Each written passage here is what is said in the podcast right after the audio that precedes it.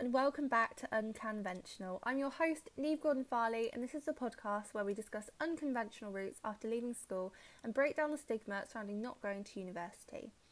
Today's episode is slightly different. In previous episodes, we've touched on the fact that actually you can still go to university and not have the typical experience. So today I'm joined by both Bethany Collins and Alexa Rendell. Bethany shares her experiences of living at home whilst going to university, whereas Alexa talks about her time being an apprentice and her decision to defer going to university this September.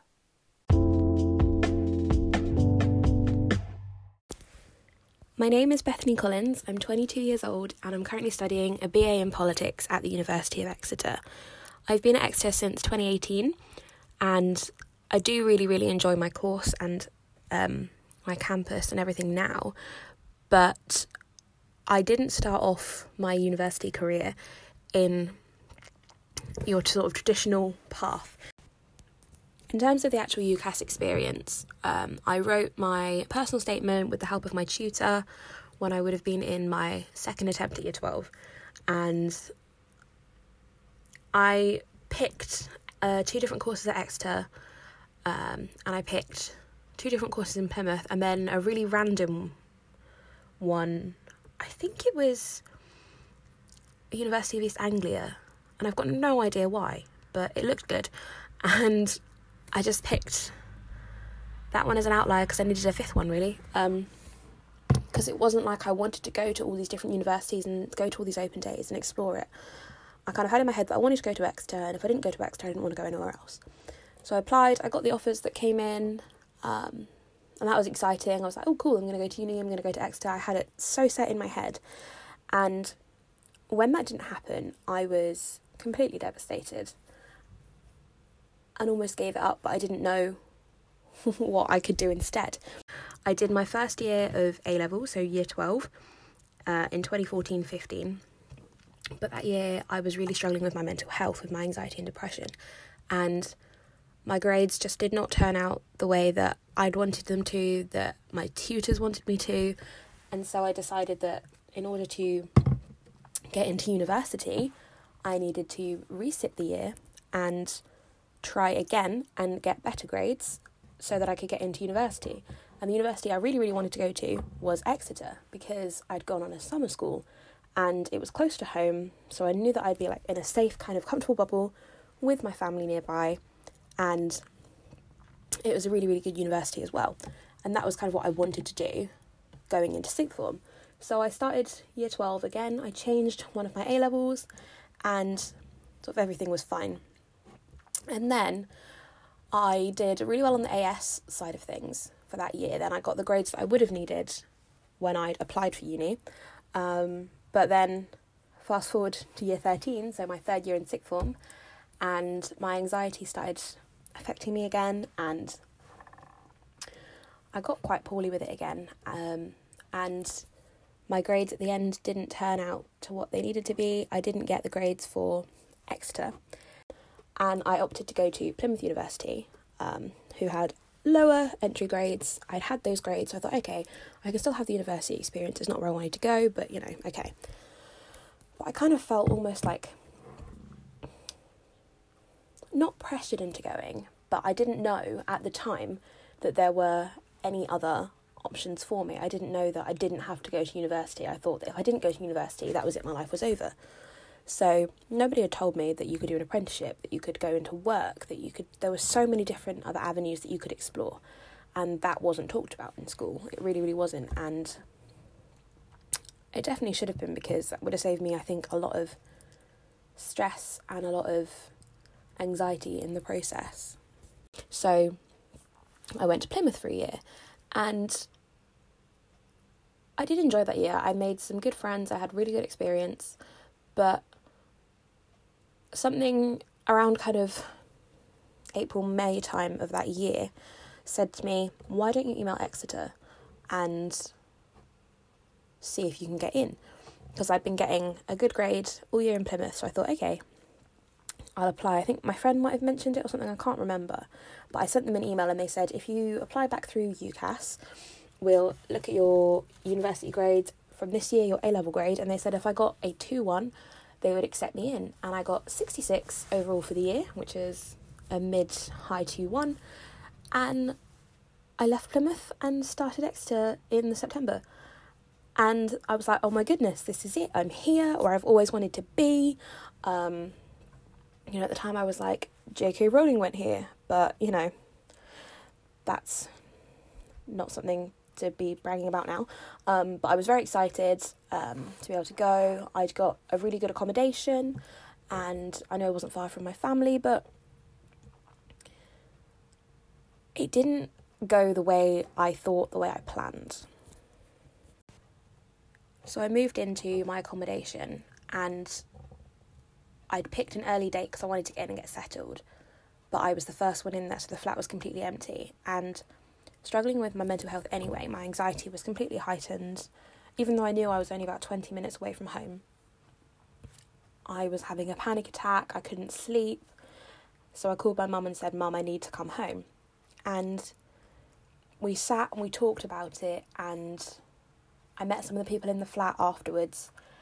And we had this big conversation, and I decided that it would be best for me to move home and to commute in and study from home because it wasn't worth jeopardising my mental health any further.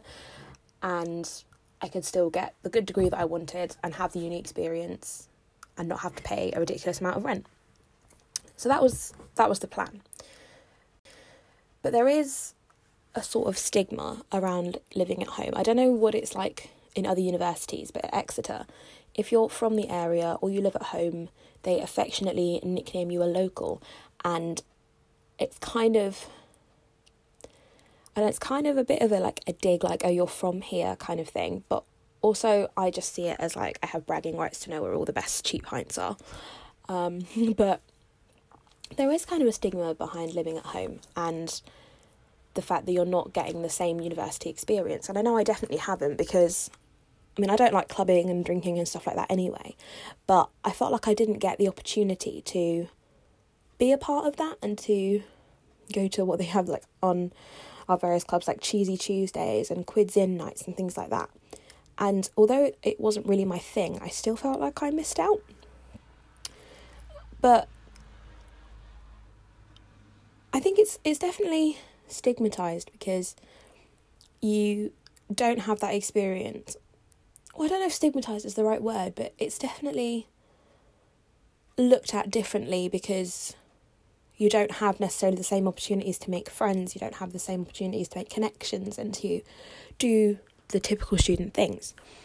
But I joined societies, that was a good way to make friends. I have some solid, lovely friends on my course. I'm now part of the student paper and I've got lovely friends in the paper. So, you know, there were definitely other ways of doing uni without staying up till 3 a.m., drunk out of your mind, and having the worst hangover the next day. You know, um, and I think that it's so important to recognize that there are so many different types of university experience. Like, even within the typical university experience, there are still students that don't want to drink, don't want to go out clubbing. There are still students that perhaps live on their own in a studio. They don't have the whole flatmate kind of situation going on. And I think that there are so many different ways to do uni, if you do it at all, that there needs to be a lot more discussion about that because I've I'm in my third year now, like I said, and if it hadn't have been for the societies, I don't think there are many other sort of options for me to have socialized with people because it's not something that gets talked about. Um, because obviously, most people come to uni for the experience, for the social life, and most of uni's efforts are facilitating those events. And I understand that because that is their biggest sort of cohort of students. But I think that there could be a lot more for universities to do that either facilitate like non drinking events or I guess kind of set up a group of or just some more support out there for people who are living at home, perhaps due to mental health or family situations, or perhaps they've got kids or all that kind of thing, you know. And I think that there's just a lot more that could and should be done.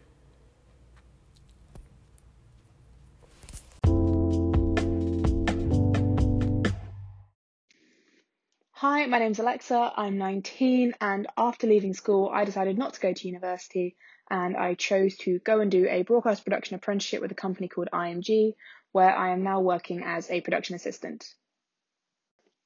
When I got to year 13, I decided to put in a UCAS application. I've been preparing for it for a while, my college has prepped us for it. That was kind of the way we were pushed towards. I think it's because it was quite a traditional route for where I'm from anyway, that most of us end up going to university. And I certainly appreciate them doing that because writing a personal statement actually became really useful for apprenticeship applications. I decided to apply for a politics, philosophy, and economics degree. I saw that PPE degrees were what a lot of journalists had, and I knew that was the kind of realm I wanted to end up in. So I thought, I like politics, I think philosophy and economics are interesting. That's the degree for me. I sent my application off. I got into my universities. I was pretty happy. But I remembered going to a journalism insight day at Sky a couple of years prior, where journalists, producers, reporters, presenters from Sky News began to talk about how they got into the industry. And I always vividly remembered someone talking about an apprenticeship they'd done.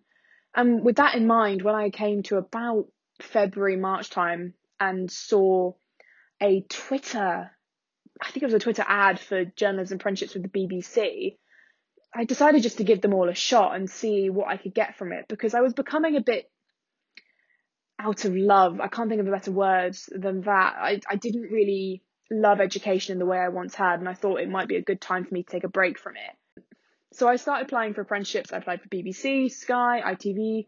Pretty sure I applied for Channel 4, a couple of more independent production houses.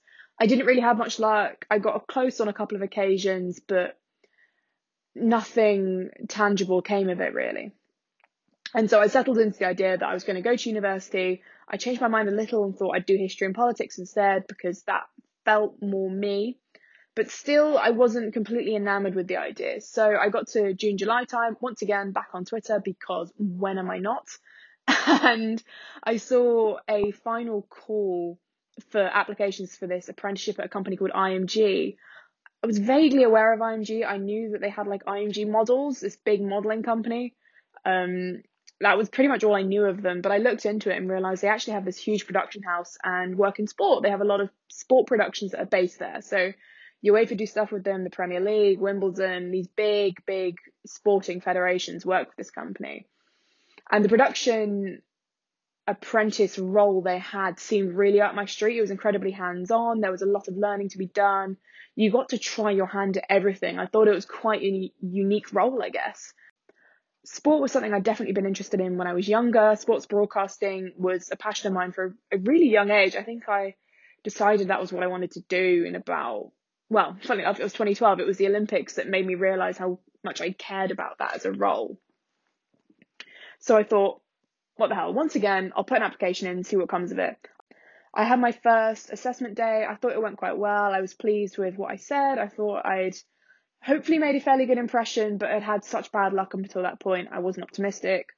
Then I was on holiday in Cologne. I was interrailing across Europe with one of my best friends, and I got the call standing in the middle of Cologne in Germany saying, Oh, can you come back in in two days' time for an interview, please? And I sort of panic and I'm like, oh my God, this is going to lose me the job. I'm not back in the country for another 10 days.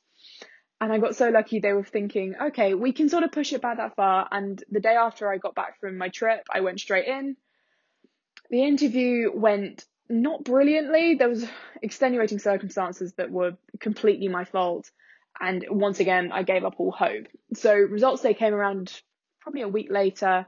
I hadn't heard anything yet, and it was quite tough that night because all my friends were celebrating that they'd gone into Bath, they got into Exeter, they got their dream grades, and I got grades I was incredibly happy with, and I got into Warwick to do the course I liked, and everything on that side was set, but I still hadn't heard back from IMG, and it completely threw me that night where I actually almost decided, stuff it, I'm just going to go to university.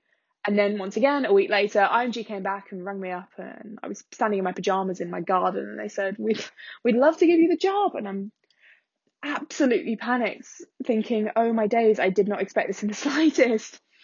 So I said thank you, and I told them I'd take a little bit of time to think about it because it was a huge life decision for me. Up until that point, I always thought I would go to university.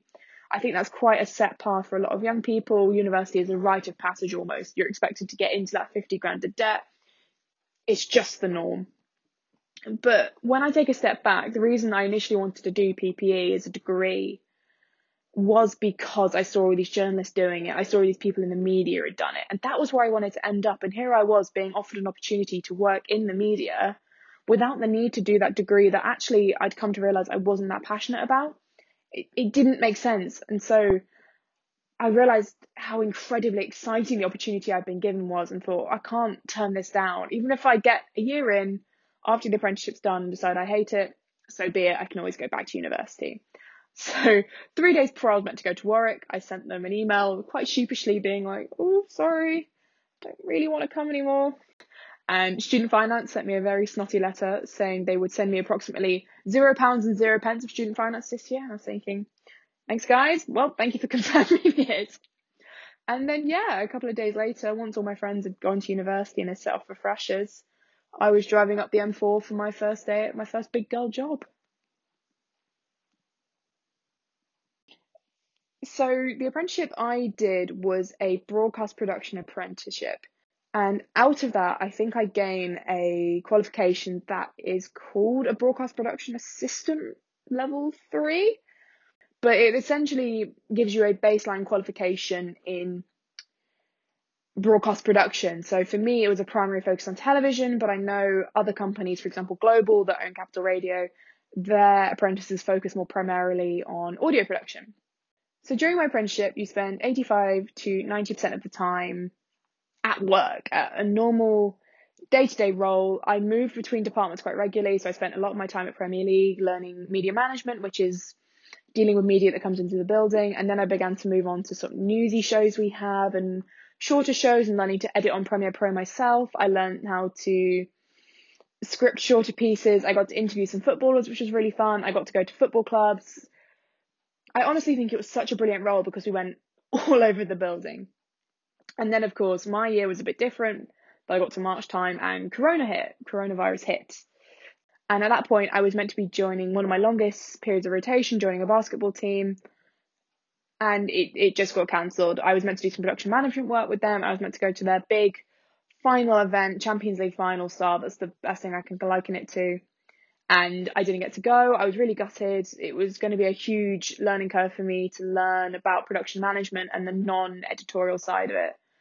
But these things happen. I ended up on the side doing a bit of freelance journalism. That's something I began to pick up again, and I've done a bit of writing since then. As part of the apprenticeship, I continued my more academic training, and this is something I don't think a lot of people really know much about when it comes to media apprenticeships. That not only do you spend your time working in, in well the workplace, you also then go to a training provider. So mine was an hour away, sort of in London area, and every uh, roughly six to eight weeks, we'd go and have a week of training with them. So, for example, we learned about how to shoot a camera, how to behave on set. Set etiquette was something we sort of discussed. We talked about copyright issues, ethical issues. We were given an insight into the industry during lockdown. We then began to take on other projects. We learned how to pitch projects, how to come up with new ideas, working in teams. It was also really lovely because we got to meet other broadcast production apprentices. So I worked with apprentices from the BBC, I worked with apprentices from Global, who I mentioned own stations like Capital and Heart and LBC. And then even apprentices from QVC, the shopping channel. It was quite nice because we were all in similar boats, that we we're all working the same apprenticeship. We could compare cards to each other, really, work out if what we were doing suited us, if there were other areas of the industry that might be interesting spending time with other apprentices was really rewarding in the sense of also just making new friends who were in a similar boat to you that a lot of us were around 18, 19, 20 and had friends at university who weren't necessarily working as hard as us. I think, or it's a different kind of hard work that they're academically hardworking and then can go and get trolleyed in the evening if you turn up hungover on your third day in a new placement, I think your boss might have something to say about it. And that's the difference, really, that they kind of understand your situation more. So I haven't quite finished my apprenticeship yet. After furlough ended, I've moved into a new role as a production assistant on basketball, which is a new sport for me, but I'm really enjoying getting into it and it, the role fits me really nicely, which I'm really lucky about. And then at the moment, I'm just finishing up the qualification side of my apprenticeship where there's two sort of key stages for anyone a bit more interested on that that you have to do something called an endpoint assessment where you pitch an idea and then you have to create it and get feedback on it and have a professional discussion about your time as an apprentice and that's how your qualification gets judged ultimately. You do a lot of coursework at the time. I think it's just to kind of see what you've gained uh, professionally out of doing this apprenticeship and then they mark you on that. It was a brilliant experience and I loved being an apprentice. I loved being paid to shadow, being paid to try new things and to anyone trying to decide between the two, I think it is a fantastic experience just getting to be in the workplace as a young person, as a rookie that before I joined that final rotation prior to lockdown, we went for drinks um, for the two apprentices prior to us were leaving, and we went for drinks for them. And somebody else in the new team I was joining was telling me that when we went to that final big event, I was due to be working with their team. And they would really appreciate my extra pair of hands, but they had already planned to do it with the numbers they had in that team. They didn't necessarily need my help. That it would be great to have me, but they didn't need it and she really advised me to take advantage of being there, to go and see these huge OB trucks, to go and see the event itself, to shadow directors, to shadow the runners, to shadow the producers, to shadow the EVS ops, and just get an understanding for the scale of these final events. And of course, still do the job I'd been sent to do, but in my spare time, really make the most of it to really just be the rookie. And whilst I'm gutted I never got to do it, it made me really appreciate the opportunities I had to just be there to lend a helping hand and to to take the workload off, but also just to be young and try these things and try new experiences. During my first year of my apprenticeship, I decided to apply for university. I wanted to make sure that if it came to the end of the apprenticeship and I decided that for some weird reason this was no longer for me or I felt like I was missing out too much on university experience, I wanted to have that backup option did the whole UCAS application process again, ended up firming Bristol to study politics and international relations. I was a bit hesitant about firming it, but things that appealed to me were being close to where I was currently working. I like the idea of still being near enough to London that I could do some freelance stuff if that came up or if I could find that opportunity. But my big issue was that I'd never seen the university and I'd heard certain things about it. And when you've never been to see it yourself, you really can't get a feel for the place. So I tried doing online open days with the intention of going to see senior university in May, June, July time on their open day, but alas, for obvious reasons, that never happened. So over summer, I was weighing up pros and cons again, and ultimately, come September time, got offered this new job. And that was really crunch time for me. Once again, I had to make quite a last minute decision that I knew this job I'd been offered at IMG was a really good opportunity. It was a really good fit for me. I was so incredibly lucky to be offered a job. And I was just excited at the prospect of going back to work and doing something I really loved. When it came to Bristol, I hadn't had a chance to see the university. I hadn't had a chance to get a feel for it.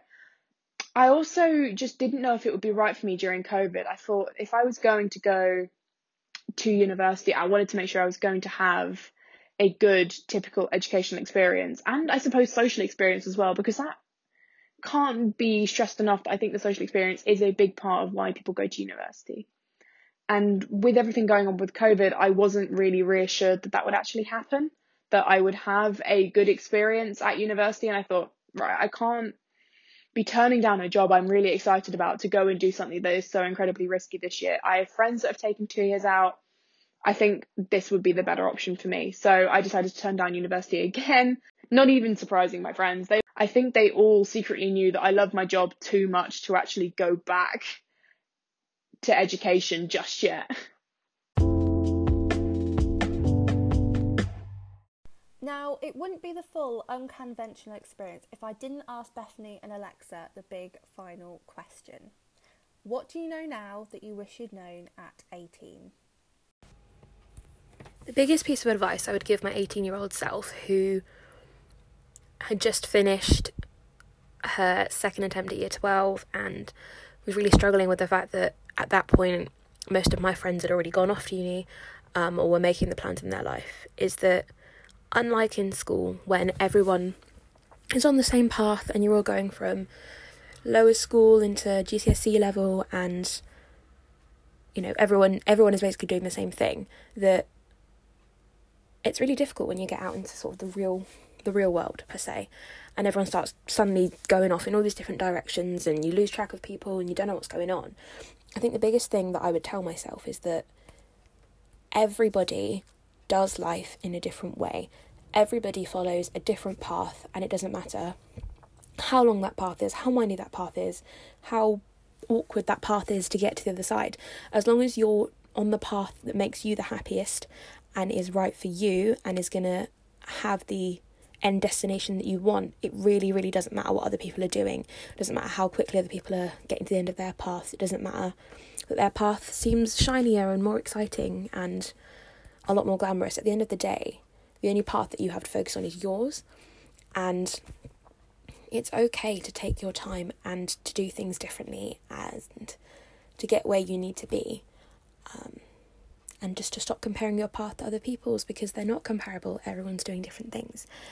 And I think that would have benefited my 18 year old self a heck of a lot. So, what do I know now but I wish I'd known at 18?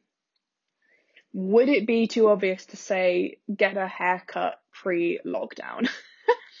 um, yeah, 18 was only a year ago for me, so not too much has changed in my life since then.